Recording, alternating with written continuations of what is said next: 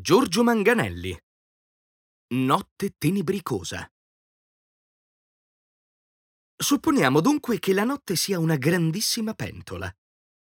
Ne verrà in un primo ordine di immagini che noi in essa siamo dentro e dunque siamo cibo.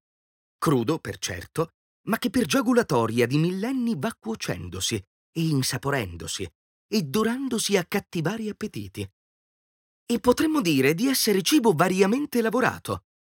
E forse le foglie d'ottobre, quando croccano, saranno prefigura dell'universo cotto.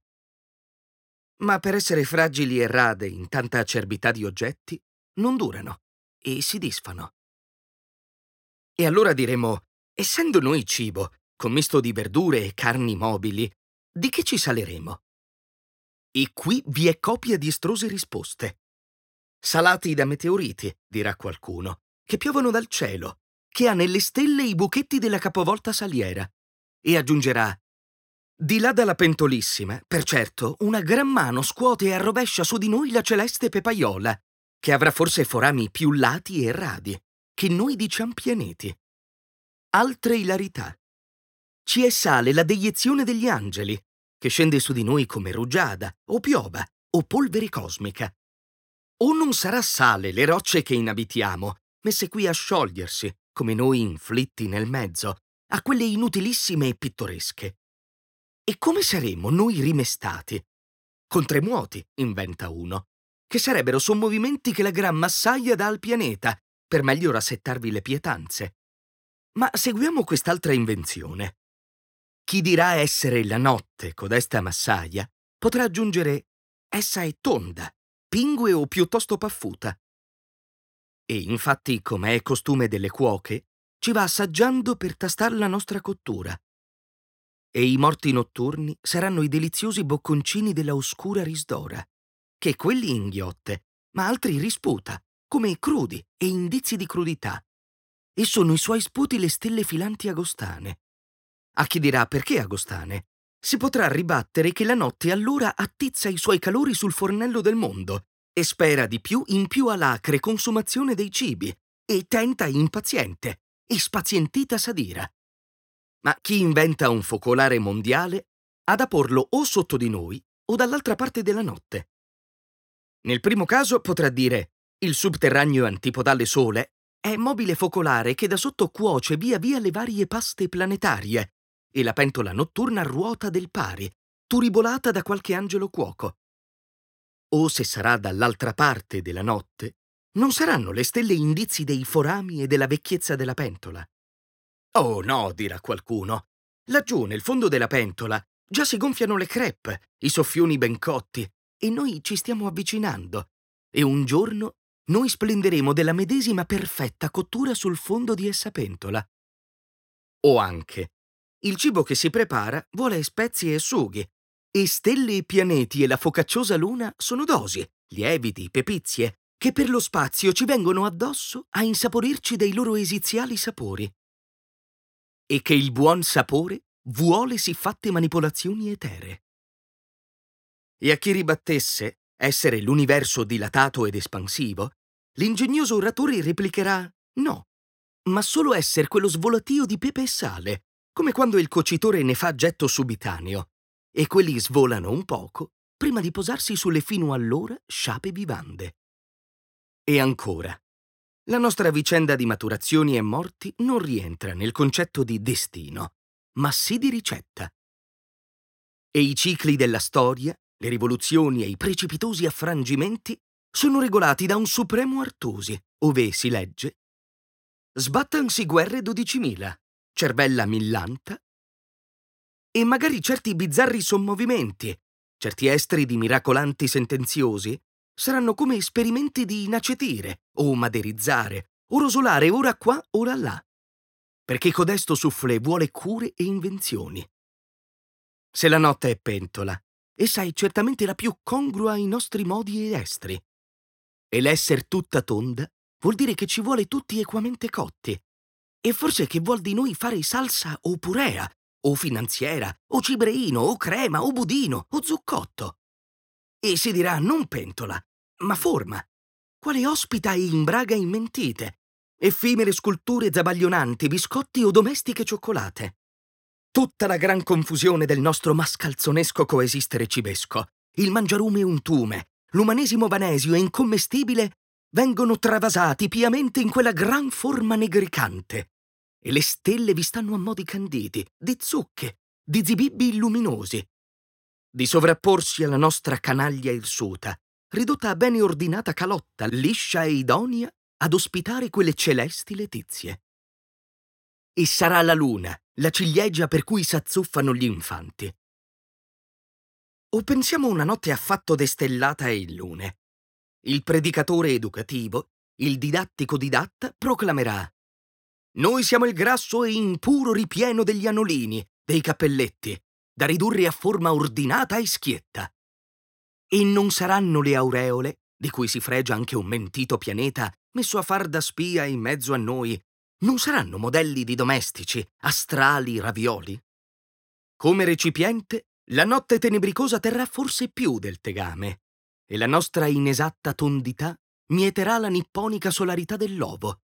Indizio ovvio che ci troviamo coinvolti in un solstizio di magro, che gli dei non hanno riscosso lo stipendio, o che, a punizione dei nostri peccati, essi ci danno prova di dedizione e umiltà cibandosi di noi a mo' di uovo, anziché di sapida cotoletta alla Bismarck. O forse, i siffatti noi, l'irato Iddio ci classifica come infimo cibo, da latteria degli angeli. O incarnandoci in hamburger buttato a sfrigolare sulla piastra della notte, ci passerà alla tavola calda dei diavoli itineranti, frettolosi di un boccone all'angolo di una strada, innaffiato di un peperoncino d'abisso ma chi consideri la notte lunata avrà a sua mercé copia di apoftegmi luminosi. Che la luna piena sia truciolo di burro, buttato a rosolare la nostra familiare fettina, o cuocervi ovo, o la luna cipolla a insaporire la nostra insapidità. E allora le stelle potranno essere lacrime della massaia che Cesella detta cipolla, o spruzzata d'olio in cui quella si deve rosolare o la luna sarà frittata e noi la guardiamo avidi, essendo affamati da tanto tempo di tanta frittata. O forse focaccia, ben lavorata, che un aio punitore, ma giusto, ci fa sfilare davanti, a nostra confusione. Visto? Così fatte frittate sono all'universo, e voi non siete che un escremento immondezzaio di cibi mal cotti o affatto crudi. E qui ancora, se noi siamo minestra, la notte sarà certo pentola. Ma se siamo carne, non sarà pentola a pressione? Ne danno indizio i lampeggiamenti estrinseci e lontani, e un certo vaporar delle... e un certo vaporar delle membra, e forse la canicola ci matura al gran banchetto. O è forno, in cui le nostre viscere e membra si consumano in delizia nutritiva. O non sarà allora il morto volontario l'attendente del cuoco, o il volenteroso saltimbocca che si precipita dove l'ustione è totale, adorarsi, croccarsi, disfarsi in butirrosa delizia. Ma ci si ammonisce che la cottura vuole i suoi tempi, e forse il maturissimo saltimbocca ci verrà restituito in impervio tournedo. E qui l'ingegnoso chiosatore potrà aggiungere, nel serbatoio cibesco della notte, i nostri nascere e morire e rinascere sono configurabili come arguzie gastriche. Non da insetto si sale in mamma di mamma in mantide, ma da fettina in pollo, da pollo in bistecca, in trota alla mandorla, infonduta alla bourguignonne e fegato alla monferrina. Che poi sono tutti gradi di santità maggiore o minore dannazione.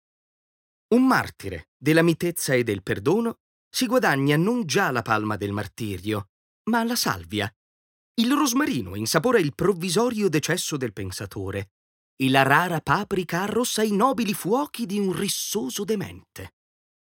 Sebbene sia da chiedersi non vi siano decadenze allarmanti, se un generale non scenda a purea di patate, un pontefice alliscoso e taciturno scorfano, un asservativo cauto in verme da serpe, un governativo a puzzola incommestibile. E vedi quanti moniti e chiose, e come colorite! Vai inacetendo, oliati, per quell'anima origano e chiodo di garofano, Cuociti adagio, togli la scorza, pepe nel culo, amico mio. E allora nella notte, gran contenitore di noi cibarie, le sere si calcoleranno da certe inavvertibili mutazioni. Alle lunghe età del rosolamento seguiranno i bruschi insulti del pepe, i sommovimenti delle... si rivolti, così che equamente cuocia da entrambi i lati, i rimestamenti, i versamenti di broda, i concuocimenti di salse, le mescianze di spezie, le impastature, i sgocciolamenti, gli sfriggimenti, le dorature. Ma s'è detto, la notte come contenitore. Come luogo, insomma, in cui il cibo indugia e matura. Ma allora dirà taluno, perché non fantasticar l'architrave, o forse tetto in cui la sfilza delle stelle è architrave, cui noi siamo appesi come busecca distrutto o come gentile culatello. Forse la notte è un vaso, un'albarella in cui maturiamo come la toma langarola. 40 giorni in grappa o olio prima di spalancarci alla delizia dei tendenti. E la storia è niente più che le sagge e argute ventilazioni i cui vecchi espongono i loro salami, perché si asciughino debitamente ed escano salsi ed acri dalle loro cotenne, duri come membri di giovane sposo, ma assai più sobri e pazienti. E se la notte è la dispensa, vien fatto, dirà il didatta di tendere l'orecchio, a intrasentire negli spazi astratti i fragori dell'apparecchiato imminente banchetto. E forse certi disastri cosmici di cui favolano gli astromanti non saranno che le disastrose defecazioni degli dei, o più rispettosamente, lampade che si fulminano, corticircuiti, come in ogni domestico luogo, terrestre o meno. O piuttosto si pensi la notte come frigorifero, dove noi sostiamo per i necessari secoli in attesa che il nostro padrone torni affamato dall'ufficio e, per non svegliare la sposa, metta mano a far sandwich della nostra pochezza. E può essere che ciò non accada per molti secoli ancora, già che sua moglie è solerte e desta, e l'orario d'ufficio comodo e agevole. E noi ci chiediamo, non illegittimamente, se in tanta sosta nelle tenebre ufficiose della nostra imbalsamatrice calotta, noi non verremo perdendo molti dei nostri gusti. E deposta la salsa nequizia, la piccante lussuria, l'agrodolce accidia, la pastosa rissosità, la puritur sarcastica, la lascivia bontà al sangue, noi non riusciamo insipido cibo da supermarket, in cellofanna settico, buono per il dubbio sapore di un'areola, ma non per l'onesto piatto di un onesto lavoratore. E forse ci getterà nell'immondizia dei virtuosi, o ci affogherà con un moto di sdegno in una ingesta maionese di piume d'angelo o una rubra di divino sangue sacrificale. Non sarà il sangue di Cristo salsa per insaporire la povertà delle nostre membra sciape?